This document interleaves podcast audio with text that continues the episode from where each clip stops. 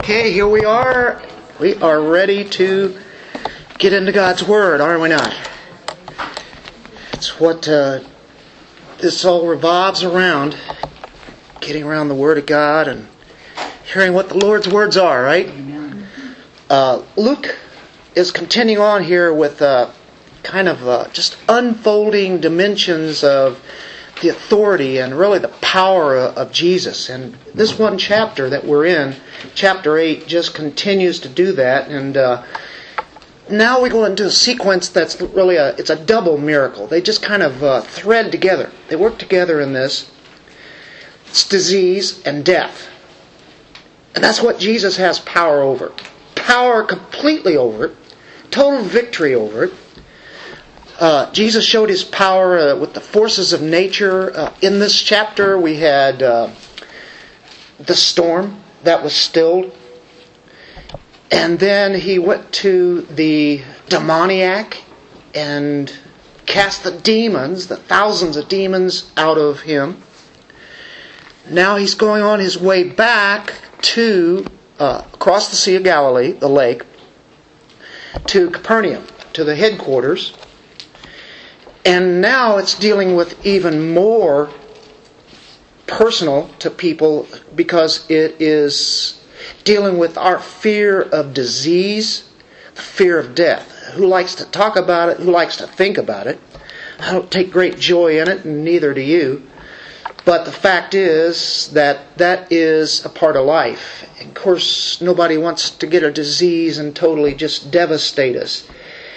Death is the most comprehensive opponent of them all, and it's left for last in this chapter, as it has been just building up and building up.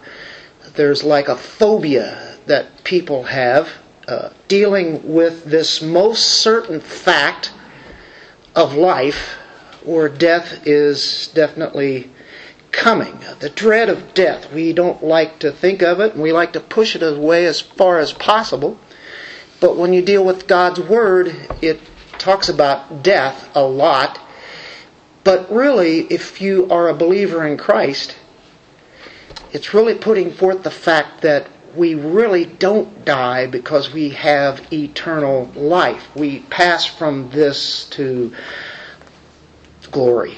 And so I would say if somebody did not have a belief that they would do well to check in with a religion and a religious leader who has the power to overcome death and has already done that. There's only one that I know of that has overcome death, and he proved it. If you were to go visit all the tombs in the world of religious leaders, what would be in there would be their bones. They would still have a tomb there occupied in that sense. But if you go to the tomb of Jesus, it is empty. He has risen. Amen. And so we celebrate that every Sunday. He has power over death. And we know that it was not only his own resurrection, but to raise all believers from the dead to be with him. And even in this life, he gave a little sample of raising people back to life. It's an incredible thing. I know of no other religion that does that. That is an amazing thing that we believe in. Either it's true or we're living a lie. So you're giving everything, banking on this fact of the resurrection of Christ. The authority that he has. There's a picture involved here when you think of these miracles, especially what we're looking at today, and it's a foretaste of ultimate overcoming of disease and death. We know that, yes, our bodies die, and there's still death here on the earth. Even though it's been conquered at the cross, it will come to its culmination when we see glory. And when we understand and respond correctly to Jesus And what he does with all the bad things that we encounter, it's a matter of life and death, isn't it? Really, literally. And he wants us to be interested in that. Luke wants us to be interested in this. And so may we understand a little bit more of the ministry and the real power that Jesus does. He lives. He lives today. Amen. So to believe in this fact puts us all to peace. Let's read God's Word, starting in Luke 8. We'll put these two together. It's a rather lengthy passage. So we'll stand and get a little exercise here, starting at verse 40. And as Jesus returned, the people welcomed him, for they had all been waiting for him. And there came a man named Jairus, and he was an official of the synagogue. And he fell at Jesus' feet, began to implore him to come to his house. For he had an only daughter, about 12 years old, and she was dying. But as he went, the crowds were pressing against him. And a woman who had a hemorrhage for 12 years, could not be healed by anyone, came up behind him, touched the fringe of his cloak, and immediately her hemorrhage stopped. Jesus said, "Who is the one who touched me?" And they were all denying it. Peter said, "Master, the people are crowding and pressing in on you." But Jesus said, "Someone did touch me, for I was aware that power had gone out of me." When the woman saw that she had not escaped notice, she came trembling, fell down before him, and declared in the presence of all the people the reason why she had touched him, and how she had been immediately healed. And he said to her, "Daughter, your faith has made you well. Go in peace." While he was still speaking, someone came from the house of the synagogue officials, saying, "Your daughter has died. Do not trouble the teacher anymore." But when Jesus heard this, he answered him, "Do not be afraid any longer. Only believe. She'll be made well." When he came to the house, he did not allow anyone to enter with him except Peter, John, and James, and the girl's father and mother. Now they were all weeping and lamenting for her, but he said, "Stop weeping, for she has not died, but is asleep." And they began laughing at him, knowing that she had died. He, however, took her by the hand and called, saying, "Child, arise." And her spirit returned. She got up immediately. He gave orders for something to be given her to eat. Her parents were amazed, but he instructed them to tell no one what had happened. Father, thank you for your word. May we be amazed now as we look at it and realize this is your word to us. May we be amazed constantly every time we open up your word, because it's about you and your glory. In Jesus' name, amen. Amen. Well, two remarkable stories here into one. 2 for 1 today. Took a while to read that, didn't it? Almost the time of the message. So how are we going to get through this? Not sure. It'll take a miracle. First thing we need to know is that Christ is approachable. For all those he calls, he says, "Come to me," right? Come to me. He is approachable. He's a holy God without sin. And yet, he calls us to him. In verse 40, as Jesus returned, the people welcomed him, for they had all been waiting for him. The crowds pursue Jesus. They know his power, don't they? They recognize he has supernatural power. Now, Jesus had gone from Capernaum, went out into the sea, the lake. The storm came up. Perfect timing, because this was a lesson that Jesus was going to teach. And then he calmed the storm immediately. When they woke him up, told him about it, stops it, goes on over to the other side. That's where Jews don't go. Went to the Gadarenes, and there was the demoniac. Jesus cast the demons from that demoniac. The people told him to get out, leave, go. So he did. The rest of the disciples did. They come back across the lake. And here you get verse 40. It is Jesus returned. The people welcomed him. They were waiting for him. It was like he left and they just stood there. Now, I'm not really saying that because this is over through the night. It's probably like this is the next day. But they're hanging around because they're thinking, he's going to come back. They're really waiting anxiously. So get that picture. There are people that are waiting to be relieved, to be healed. They're blind, they're deaf, they're sick, they're ailing tremendously. And it seems like with all this pain, I'm sure this time period that whenever he came back, was taken by them that, boy, this is taking forever. They're desperate.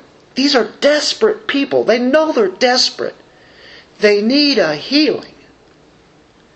So there he is, and people are pushing, shoving. You remember, as he was setting out in the boat before, he would teach from there because the crowd would all come around. Well, they're pushing him. He just stays right there by the shore when he comes up. The crowd is just huge again. And you can imagine, you could get trampled out there if these guys get a little bit crazy and loose. They're just wanting to get close to Jesus.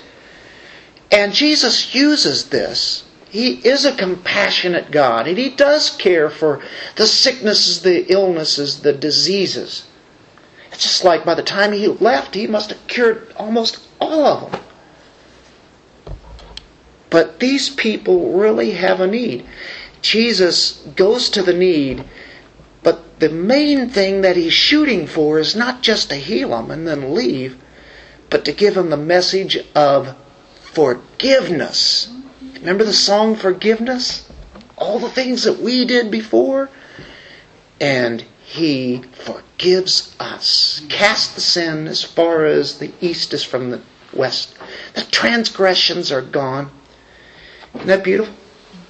That's really what the message is that Jesus wants to bring forth. Repent, for the kingdom of heaven is at hand. And God was right there. The kingdom of God. Poor. They needed to know they were poor, that they were prisoners, that they were blind, that they were oppressed spiritually. Physically, they know that.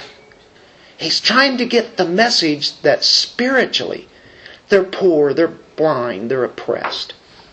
They needed forgiveness.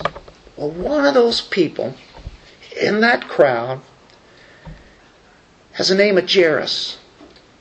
He's been waiting anxiously. Come on, Jesus, please come. His daughter is dying. There's not much time left. Please come. And there he is. There's Jesus. Jairus is in the crowd. He's working his way up to where Jesus is at in the crowd. Jairus is not afraid to approach Jesus here. Because Jesus is very approachable, isn't he?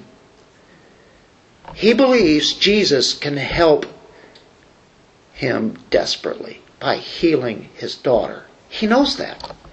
And he knows this. Jesus is the only hope. There is no other hope.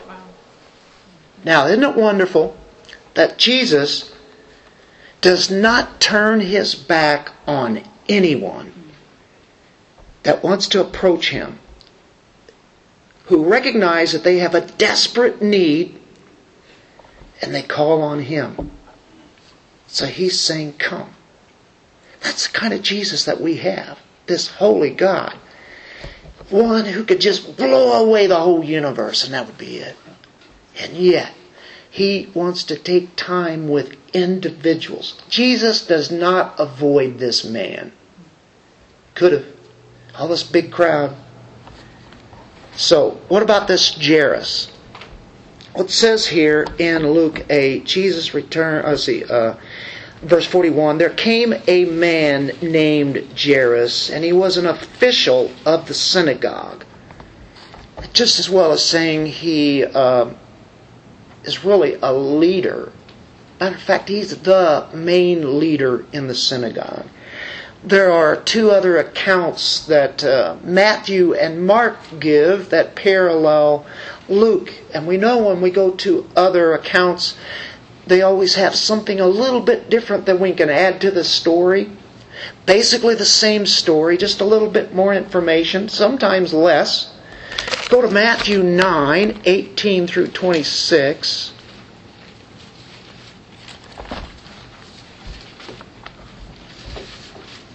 While he was saying these things to them, a synagogue official came. A synagogue official. He's an official. There's an official that's spoken of in Luke. He bowed down before him and said, "My daughter has just died, but come and lay your hand on her." Now here, Matthew says that she died. You can say that's contradictory, because in Luke, it says that she was about to die, right? She was at the precipice of death. She was dying. Here he says that she died. They're both true, because Matthew gives a very short account of this. Very short. He doesn't give detail, but what he's saying is exactly after the man, the synagogue official, realizes from somebody that came from the house and told him and told Jesus that he was dead, or that she was dead. And the man had said, well, it's too late. But the official then says to Jesus, "My daughter has just died, but come and lay your hand on her and she'll live." I'm amazed. He's just been told that his daughter will die. A while ago he had asked, and it was really because of what? Because she was dying. This is a man quite, I think you could say, with an extraordinary faith. Now, we have seen a man that was also a leader in the Roman army, and he had great faith because he said, "You don't even have to come to my house. You can heal her from right here." That was the most amazing faith story that Jesus could relate to. So we have here, though, he's just been told she died. And he says, "Jesus, come anyway, because I know that you can raise her up."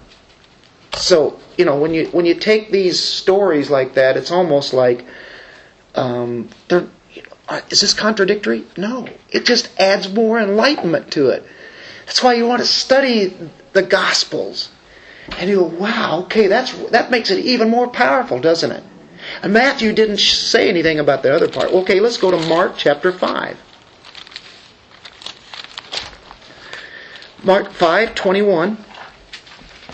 When Jesus had crossed over again in the boat to the other side, a large crowd, mega, gathered around him, and so he stayed by the seashore. Now Mark says something that Luke and Matthew don't say. He's staying by the seashore. I think that adds a lot to it, don't you? Remember, it's a large crowd. You can't get through this crowd. He's going to try to get to Jairus' house with this huge crowd. Well, one of the synagogue officials named Jairus came up, and on seeing him fell at his feet, and implored him earnestly, saying, "My little daughter is at the point of death. She's dying." So here Mark is taking at it the very first time that's mentioned by the synagogue official. "Please come and lay your hands on her so that she will get well and live." So that she'll get well. And he went off with him, and a large crowd was following him and pressing in on him. So there we have Matthew and Mark, and we have Luke's account. And I think it's quite fascinating. I'd like to meet this man, Jairus. Wouldn't you like to meet this man who is a synagogue official? That's another thing. He's a well-respected man, highly honored, has much responsibility in helping the people in their spiritual needs. And he comes up with this status that he has, and what does he do? He falls down before Jesus. Kind of like in a worshipful mode, in a praying mode. He's going to ask Jesus something, and he holds Jesus high, doesn't he? Falls down before him. You know, this man is connected to the religious establishment, the Pharisees, the scribes, right? He's a ruler of the synagogue. They come there. He's well respected by the community. And no matter what, he also is a grief-stricken father. And he implores Jesus. I mean, he is begging him. That's the way people do when they come to Christ, when they see their need. The spiritual need of forgiveness. They beg Christ. They implore Him. It says in Mark 5:23, "My little daughter is at the point of death. Please come and lay your hands on her so that she will get well and live." He doesn't care about his own status. He doesn't care about his power and his wealth and his prestige. Matter of fact, it's absolutely irrelevant. At this point in time, he has a tremendous need for his daughter, and he lays all the pride aside. That is quite an individual to look at here. You know what? He believed Jesus, and we already spoke about that, could raise her back to life. Or, as he was coming there, he knew that Jesus could keep her or get her well. And you can say, well, how does he know that? Where are we at? We're around Capernaum. He is the synagogue official. There are usually at least 3. He would be the chief leader of them all. And what we have here is that he had not only heard about Jesus, but he actually saw what Jesus had done in the synagogue in chapter 4. Do you remember there was a man that was demon-possessed? And Jesus cast him out on the Sabbath. That was a no-no. You don't do that. You don't heal on the Sabbath. Jesus did it. This man was there. Later on that day, Jesus healed Peter's mother-in-law, who was sick, very vastly sick. She had a high fever. And Jesus healed her. This man, Jairus, knows Jesus. He knows of Him. He knows what He can do. And without a doubt, I know that He can make her well. Believes Jesus has that power. That's the way we come to Christ. We have full access to Him. And He welcomes us. And we know that He can forgive our sins. Some people can say, yeah, but this one sin that I did, I don't know how He could ever forgive that. And yeah, He forgives that. That's power, isn't it? If He can heal somebody, even at the point of death, even when they've died, and bring them back to life, that's powerful. So, we all have a need. This man came in a humbling way. That's the way that we do, because we realize we're nothing without Him. We realize our need. That's so important. You know, we're still like that in our Christian walk. We still realize our need for forgiveness. It has been done. But I still need the power of God's Spirit to walk this Christian life. Because there's so many angles and ways that things are coming at us, and temptations and anxiety and all the things of the world that are blasting at us. And He says, I care. Come to me. He's always saying, come to me. He wants us to pray to him, doesn't he? So we're still kind of like that. It often takes sometimes a divine 2x4 in that back of the head to wake us up.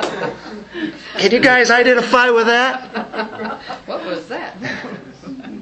We're not perfect yet, are we? I think every one of us here is a good witness of that. But you know what? Man, we have a great forgiver. That's right. I'm glad we did that song, Forgiven, today. Do you guys remember that picture where Jesus was standing and there was a man there and he had a hammer and it was dropped and it was right there, and it's just like Jesus is taking him into his arms. You know, you can see that. And so he does. He's quite approachable, isn't he?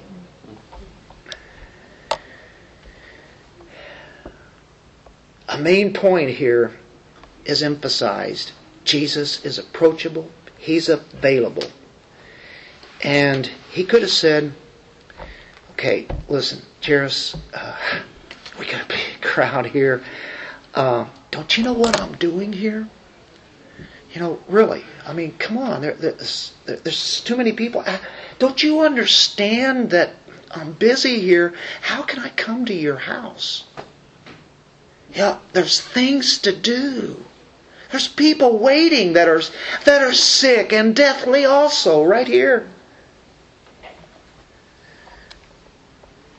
He is committed to crowds, to people, to individuals. He is committed to you. He's committed to you. Boy, it's good to say that. You know what? Often have to preach against sin all the time, but sure is good to preach about what has been done to sin, what Jesus did.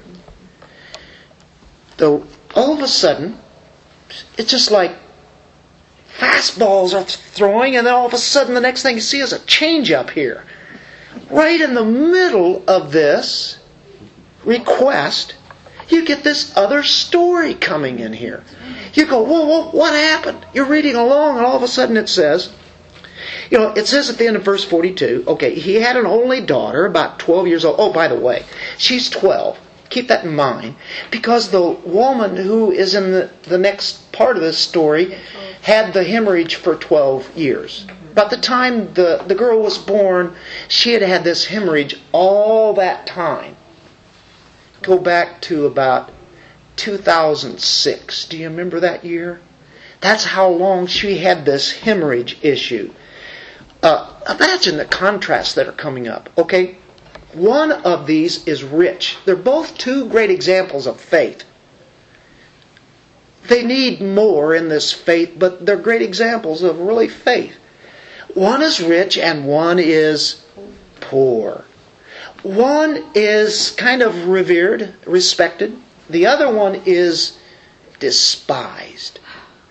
One is honored. The other one is scorned. And we'll get to that in a moment. You have a 12-year-old daughter dying. You have a 12-year-old disease. One of them leads the synagogue. The other is excommunicated from the synagogue. And here you see the Savior with these amazing extremes, and he works two miracles. Now the crowds are pressing against Jesus right at the end of verse 42. His whole ministry was in the midst of the crowd. They needed the message of forgiveness. Maybe they didn't know that. They wanted something in their body healed. They got that, but even better is forgiveness. You can get your body healed, you're still going to die. If you die without forgiveness, where do you wind up at? That's why Jesus was here. So in Matthew 15:30, it talks about these great multitudes. They came to him, they were lame. There's crippled people there. There are blind people all around by the hundreds. Dumb, and that they couldn't speak, can't hear. He was trying to get to the man's house. The man is begging him now, and here it is. This crowd is going to be crushing people. If he doesn't watch out, they're going to push all around. They're trying to make their way. There are a lot of people who are immobile. People are probably carrying people even on pallets to get them there. They're paralyzed.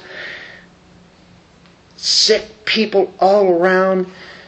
Jesus is trying to get through here. Jairus is trying to get him to his house. They're pressing in. They're crushing. It's very slow going.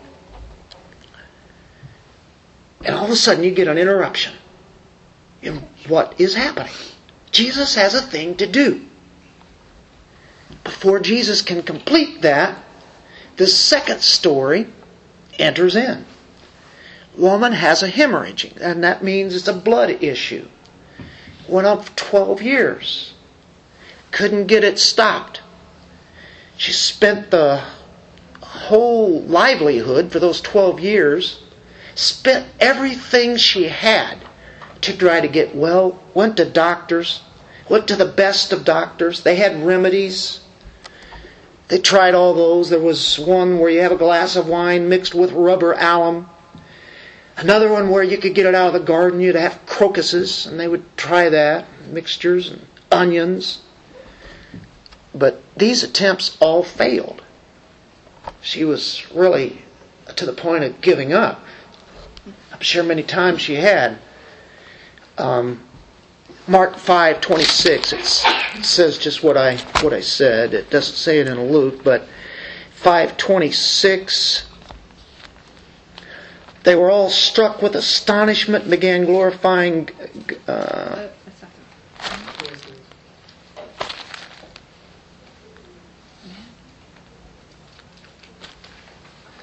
Is it Matthew? Did I? It's Mark 5:26. Okay. Thank you.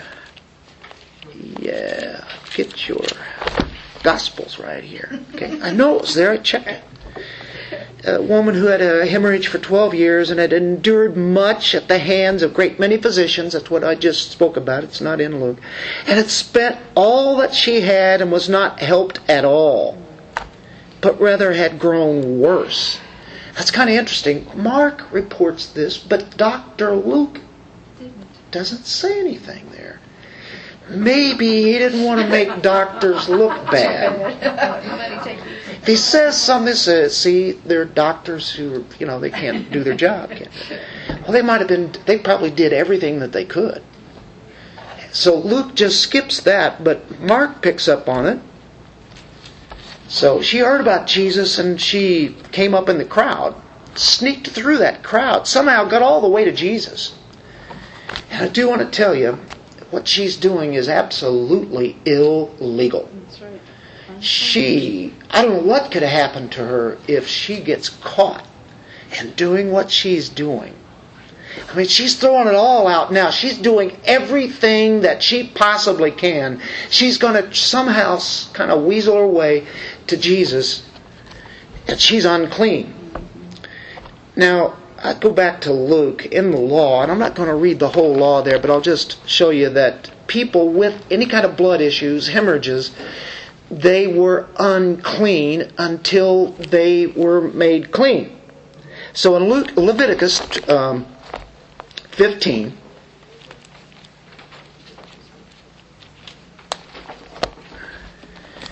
verse 25, this is why I say this was illegal is what she's doing. Now, if a woman has a discharge of her blood many days, not the period of her menstrual impurity, or if she has a discharge beyond that period, all the days of her impure discharge, she shall continue as though in her menstrual impurity she is unclean. Whether it be at that time period or whether it be before or afterward, we're talking about her clothes are unclean, everything about her until she is made clean. Matter of fact, people around her are considered to be unclean if they touch her or if she touches them, and they're in the same condition. So they have to go through a cleanliness. ordeal. So this is the law. She's not to be around people until she gets this matter taken care of. So she can't go to synagogue. She's cast out of the synagogue. But here's Jesus. Here she is. The woman is incurable. Spent all she had, there she is. Somehow she's there before Jesus. She not only is there, what does she do? She touches Jesus. Remember what it says? She's not to touch anybody. We could have read further in Leviticus and you got more out of it. But this is the law. This is the way it is. God had given them a law, but it's really a picture of ultimately what sin does. Like a leper is out of the community unless they get healed. The leprosy goes away. If you have an uncleanliness about you, or there's been somebody that has died and you've touched them, you are unclean too. Well, she's in the same boat. 12 years. 12 years like this. What an interruption that Jesus gets. He's on his way to the daughter of Jairus. Suddenly interruption. Jesus knew how to handle interruptions. He could say, "What are you doing? Get out of here. Get away. I've got something to do." No. You know, sometimes there are important things that happen when you are going somewhere else. John Lennon, and I don't usually quote from people who are not Christians, but he said something that actually is true. He says, life is what happens to you while you are planning something else. I think that says a lot. Life is what happens to you when you're actually planning something else. It doesn't go the way that you plan. Much of our lives are like that. I never planned that. God, what are you doing here? Or sometimes it's really, really good. Oh, thank you, Lord. But whatever it is, we're going, that's not the way I would have done it. But I'm glad, Lord, you did it that way. At the time, we might say, Lord, what are you doing? What is going on? I don't like this. I don't understand. Well, he has an agenda. God does. And at first, his agenda sometimes seems like there's an interruption in our lives. You know what I mean? She comes up behind Jesus. It's not interrupting Jesus, by the way. He knows what's going on. She reaches out to Jesus, touches the hem of his garment. And there were tassels that Jewish men like him, especially a rabbi, would have, and that's what she touches his cloak, really. Luke doesn't tell us, but he doesn't have to. Her action was very deliberate. It wasn't an accident that she got close to Jesus. Whoops, I touched him. She meant to do that. She had a reason for doing that. In 8:47...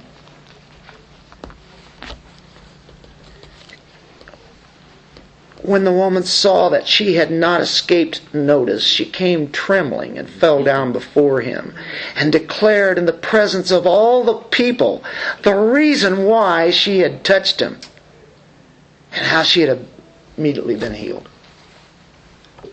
She's not supposed to be there. She's there. She touches Jesus on purpose.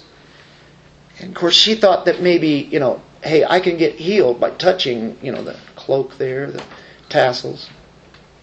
And so I believe Jesus can do that without him even knowing it. And I'll just kind of get out of the way. Kind of sheepishly, you can understand. She touched Jesus. Do you see it here? Look at Matthew 9:21. What about Jairus' daughter, though? Okay. Have you been thinking about that all along while he's doing that? For she was saying to herself, if I only touch his garment, I will get well. I want to tell you, that's faith. it's a kind of a faith that needs to be built upon, because it is really a, I guess you could say, an inadequate, superstitious kind of faith. If I just touch his garment, like, you know, some of the faith healers today, you know, they say, if you come up and touch the TV screen, you will get healed of every disease that you have. Or if you send off $100, we will send a handkerchief that I have used. But I don't want your handkerchief. But, you know, that's superstition. That's not real faith. But she knows that Jesus has so much power, she's heard about him, that he can do something. I can just touch his cloak. I don't have to touch him, but touch his cloak. Then I know that he can do this. I'm amazed at this kind of faith. It's inadequate, but Jesus is going to cause it to grow. If the Lord were to wait until we presented him with mature faith, he'd wait forever. He has to intervene and has to grant us what true faith is to save us. No one would ever be saved if they were left up to their own, right? It wasn't just superstition here. It wasn't superstition. It was Christ and his power. Jesus reacts to the touch. Back to Luke and 44, came up behind him, touched the fringe of his cloak, and immediately her hemorrhage stopped, and she knew it. She's the only one that knows that. But Jesus said, he kind of knows something happened. Who is the one who touched me? Now this is really kind of funny in a way, but you know, if you're Peter, you know, Peter's always one of those that's going, you know, hey, you know, he'd probably be sticking his foot in his mouth here again. But, you know, oh, Lord, you want to look around here? You know, look at the crowd, Lord. You know, everybody's touching us here. There's a lot of people here. Peter has to be amazed at this question, you know, right? Many are crowded around Jesus, right? Think of all the disciples. Well, what's happening here? I thought we were on the way to heal Jairus' daughter, and now this is going on. And Jesus, it's like he stops and he says, "Who touched me?" They have no idea what's going on, have they? They didn't see it. Nobody saw it. It's just like being a famous celebrity, a musician or a political leader or a Hollywood actor, whatever, and they're out where all the crowds are at, you know, and people are taking pictures, and it's saying, who took my picture? You know, everybody's got their phones out, you know. So, getting to Jairus' house is a matter of life and death. Let's get moving. Let's go on. Jesus' timing is always different than our timing. It's there we go. We talk about this all the time, don't we? His timing, his will is a little tweaked according to what we might have. And he knows exactly what he's doing, and his timing is always perfect. Every time. Never misses a beat. He knows that someone had to come near to him, and it was more than a glimpse here. He had ministered to them. Somehow his power had gone out from him. Jesus is not asking the question for his benefit. He's really asking it for the benefit of the woman. That not only does she know that something happened, but he wants to call her out on it. In front of the crowd, so they will know it, so the disciples will know it. He knows that his power has gone out from him. Power had gone out. There's a personal power of Jesus flowing into her. I think you have a physical healing here. I think you have a spiritual healing. His power flowed out. It's not that he becomes weak and starts falling down. It's, oh, that's it. I'm done for the day. She comes trembling. She's got to own up to this, but she's going to give a public testimony of what Jesus has just done. Despite the embarrassment of her past condition and what might happen to her. I'm sure there are people who go, oh, when they realize who she is.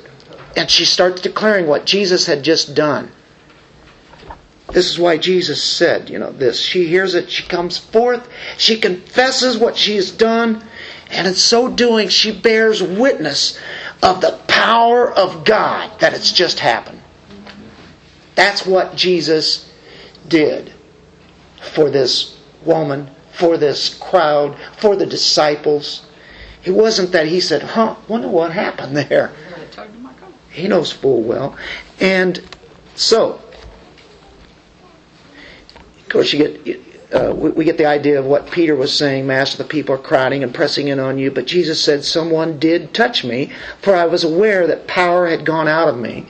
When the woman saw that she had not escaped notice, she came trembling and fell down before him, prostrated herself. She's worshiping him. And declared in the presence of all the people the reason why she had touched him and how she had been immediately healed at that moment. And he said to her, daughter, your faith has made you well. Go in peace. He brought that faith to fruition. Started with, she knew that he could do something. The word there for well is sozo. It's a word for salvation. Most often when you see sozo, that's what it's dealing with. Sozo. S-O-Z-O, if it was in English. It means to be whole. It means to be delivered. She was delivered from her physical ailment. She was saved from her physical ailment. Your faith has made you well. I think Jesus is definitely referring to salvation as well as that physical illness. She's saved at that very point in time. On the one hand, it is God who saves people. On the other hand, they're saved through faith. Justified by faith. In Christ, right? Reformation teaching, biblical teaching. We're saved by grace through faith, as Ephesians talks about. We're saved through this instrument of faith. Faith is given by God. What she doesn't realize is that her faith has been given to her by God, and she knew that he could do this. Faith is like a conduit. It's like a lifeline that's thrown out to us. It's like a water hose from the source of the water to us. That's what faith is. It comes from the source to us, allows that water to stream through that water hose, and it's a continual faith, believing. That's a conduit. That enables people to believe in Christ. It's given to God, from God. Luke 7:50.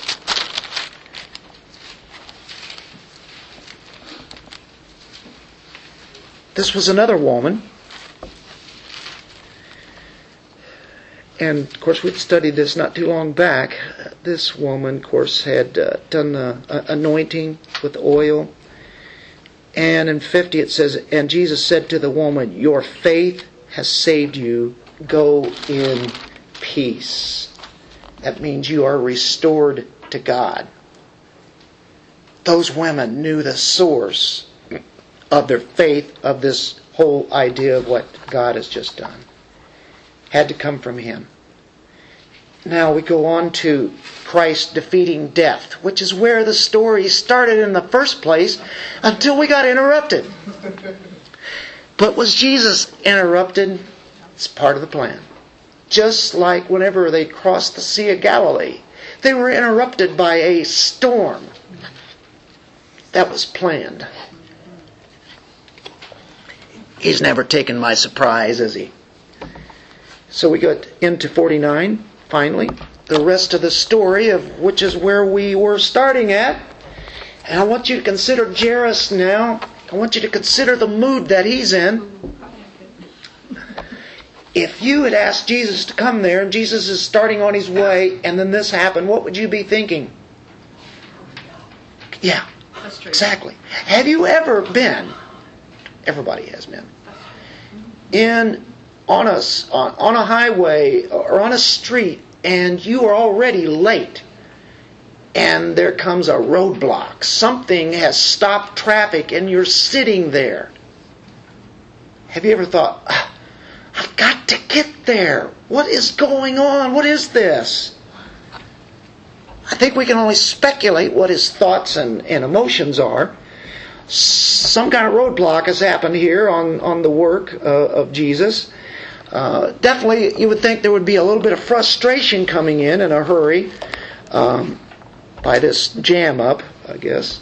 He's trying to save his daughter.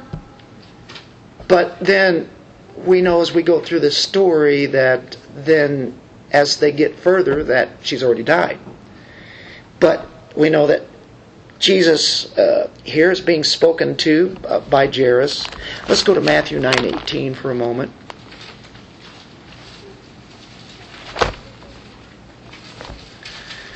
And here's where we come to this part.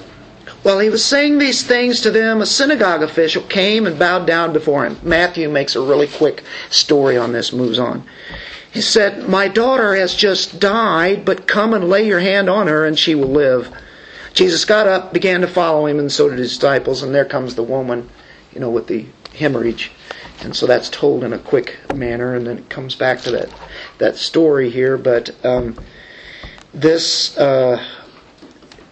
In our story in Luke, there's this one who comes up to them, came from the house synagogue official, saying, "Your daughter has died. Do not trouble the teacher anymore. Let him go ahead and teach. There's a crowd here. She's dead." And that's when Jairus says, "Jesus, I believe that you can raise her from the dead." Imagine that. Jesus stops to heal a woman of a non-fatal condition. It's not that she's dying. And delays. And there's a young 12-year-old daughter, and her life is snuffed out. But the faith of the synagogue leader is an amazing thing. And remember, this guy would probably not been on the side of Jesus, being a synagogue official. He works hand in hand with the Pharisees who are out to kill Jesus. The scribes, none of them.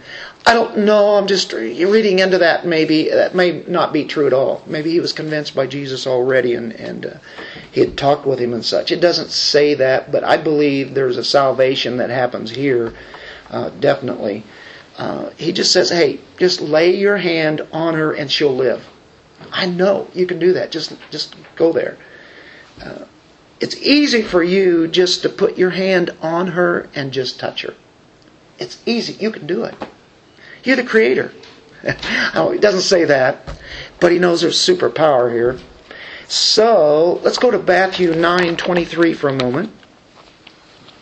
Keep going back to that same section, don't we? When Jesus came into the official's house and saw the flute players and the crowd in noisy disorder. Those flute players, you can't even hear flutes, usually, right? No, they can definitely draw attention. I think of Zach back there. And, of course, he doesn't really play a flute. He plays a fife. So let me get that correct. But those things can get people's attention. They used those in battle, didn't they? But these guys are you have flute players, you have dissonance, sound of dissonance. People are shrieking. They're screaming. This is like at a funeral time. If you walked in a funeral home and heard something like that today, you'd be shocked, wouldn't you? Because it's really quiet. it's serene. I mean, it's a situation that, you know, it very quiet, calm. And this is like a loud party, but yet the people are crying and mourning, and that's what they did. We already talked about that. Jesus already stopped a funeral before. He raised a boy up, didn't he, to life. We talked about the funeral situation. People are hired to come in there and do that. And this being a synagogue official, they could afford a lot of people around there. So they gather up quick. I mean, they don't waste time. She was dying. Now she's dead. I don't know how long it took to get to the house. Apparently enough for a bunch of people to come there. Because she's died. They gather. They're in a small place, small town. They gather them up, go right down the street. You can just yell and people will be coming. Noisy disorder. Now, you can imagine this mood. Jesus is a funeral stopper. He just stops funerals. People are already doing their thing, and it's like he comes in there and he's going to stop it.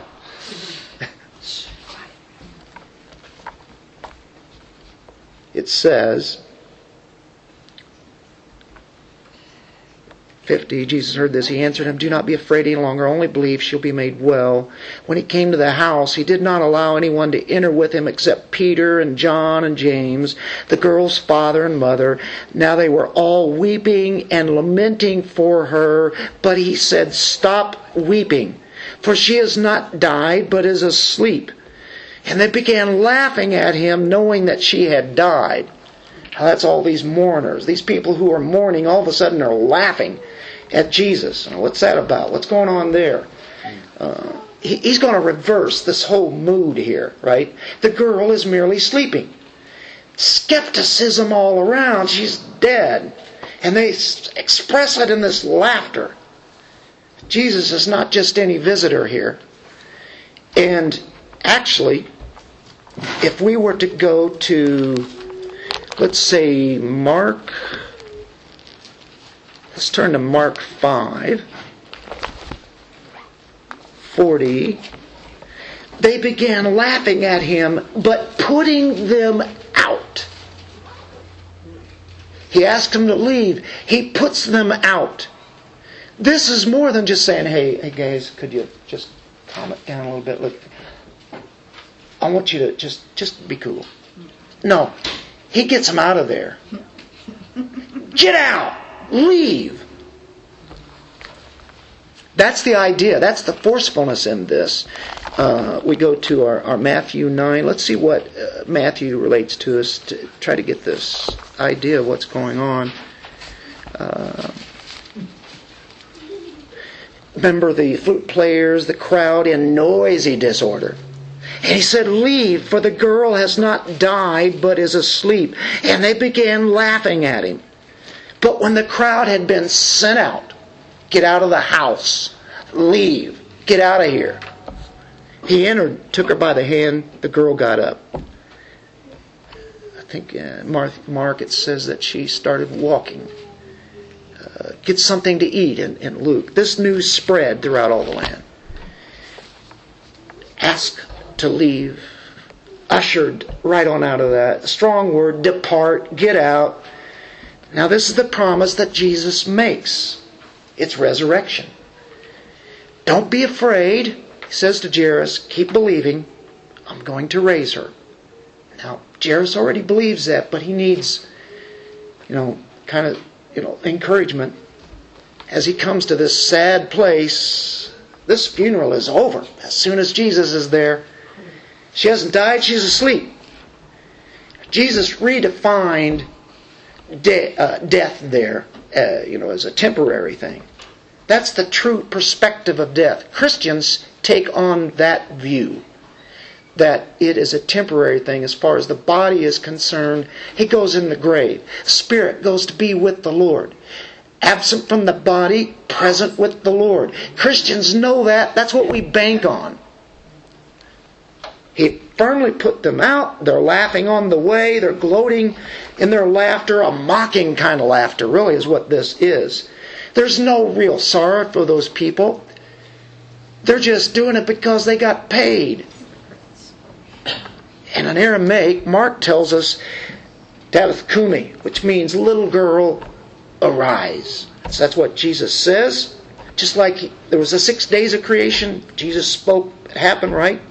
He commands, it happens. She immediately rose, she got up, she sat up, she stood up, she walked. She had food.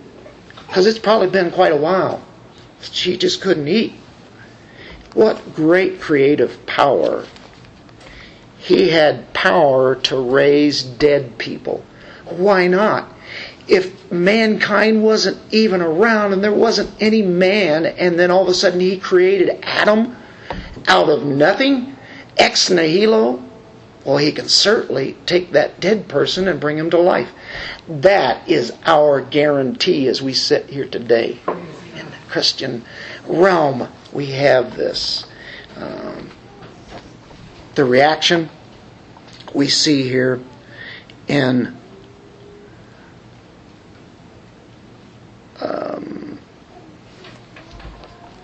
verse 55, her spirit returned. She got up immediately, gave orders for something to be given to eat. Jesus did that. Her parents were amazed, but he instructed them to tell no one what had happened. Now, we just have a minute or two to tell you what happened. What's going on here? Okay, you have Peter, James, and John. They're allowed in there, not the other disciples. Often, or sometimes you see Peter, James, and John. They were at the Mount of Transfiguration.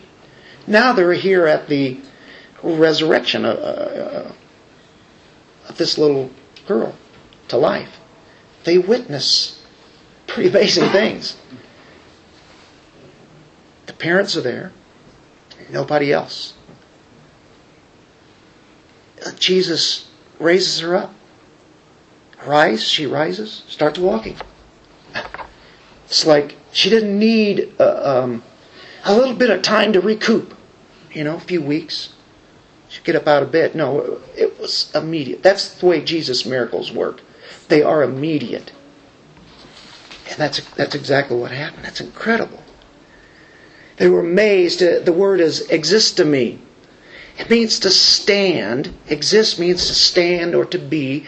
It means to stand, ex, outside yourself. They were amazed. They were standing outside of themselves. What does that mean?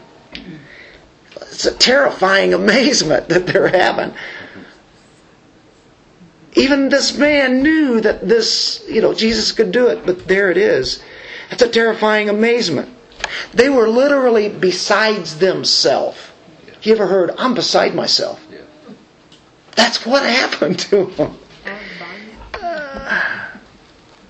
In holy awe. And he says, stay where you are. Don't go anywhere yet. What did he say? He told them to tell no one what had happened. Now, does that mean ever? Is she going to walk around at the same time, just stay in the house and not tell anybody? Are they going to tell people, yeah, what is the idea? Why would Jesus say such a thing? He said, I want you to take in this moment that we're having right now. What would be the first thing they'd want to do? Go right out the door and start screaming and yelling, she's alive! Look! Wouldn't you want to do that? Jesus is here. He's the one who saved her, who brought her to life. Stay where you are. It's just us. Just enjoy the presence of me, Jesus says. Of this reunion with your daughter. Take it in, because who knows how long this has been going on. This sickness, it could have been months. Could have been just a week. At any rate, stay. Take care of this. Enjoy the presence of Jesus Christ. Enjoy His goodness. Enjoy His power. Did you know that's really what we're doing here today? I'm right with you. We're just adoring Him. We're amazed at His power, aren't we? Look where He's brought us. Look where He's taking us. Enjoy Him. Ponder on Him. Have you thought about Him today? Have you meditated about the sustaining life that we have? We were dead, and now we're alive. What'd the blind man say? All I know is I once was dead, and I'm alive now. And I have hope, I have light. I know what's coming. He was the conqueror of disease, the conqueror of death. All in one story that had two great parts to it. He knew absolutely what he was doing, didn't he? And everybody was amazed. They were in awe. If you were to look in chapter 8, and I'll just give you homework because we are at the end of our time here. If you look at all four of these miracles, you will see how people responded to that. They were fearfully amazed. Here we have it this. The demoniac, the people, the fear. You see that. And then at the storm, the disciples. I just want to tell you this. There will be no more sorrow, no more pain, no more suffering, no more death. And every one of us has lost very dear people. We know of people. Some are, of course, very especially close to us. And we have some of them here that have experienced that in spouses, which is about as close as you can get. And we say this, and it's just a matter of encouragement and hope. You already know it, but isn't it great to see the Master knows what He's doing with our lives? And when He says, I want you to come with me. Remember when He first called you? I've got a journey for you. Folks, we're on quite a ride. But I'll be glad when He comes back. No more pain, no more sorrow, no more death, no more disease. All joyous and glorious. And that we close. Lord, thank You for this message. May it make an impact on all our lives. In Jesus' name, amen.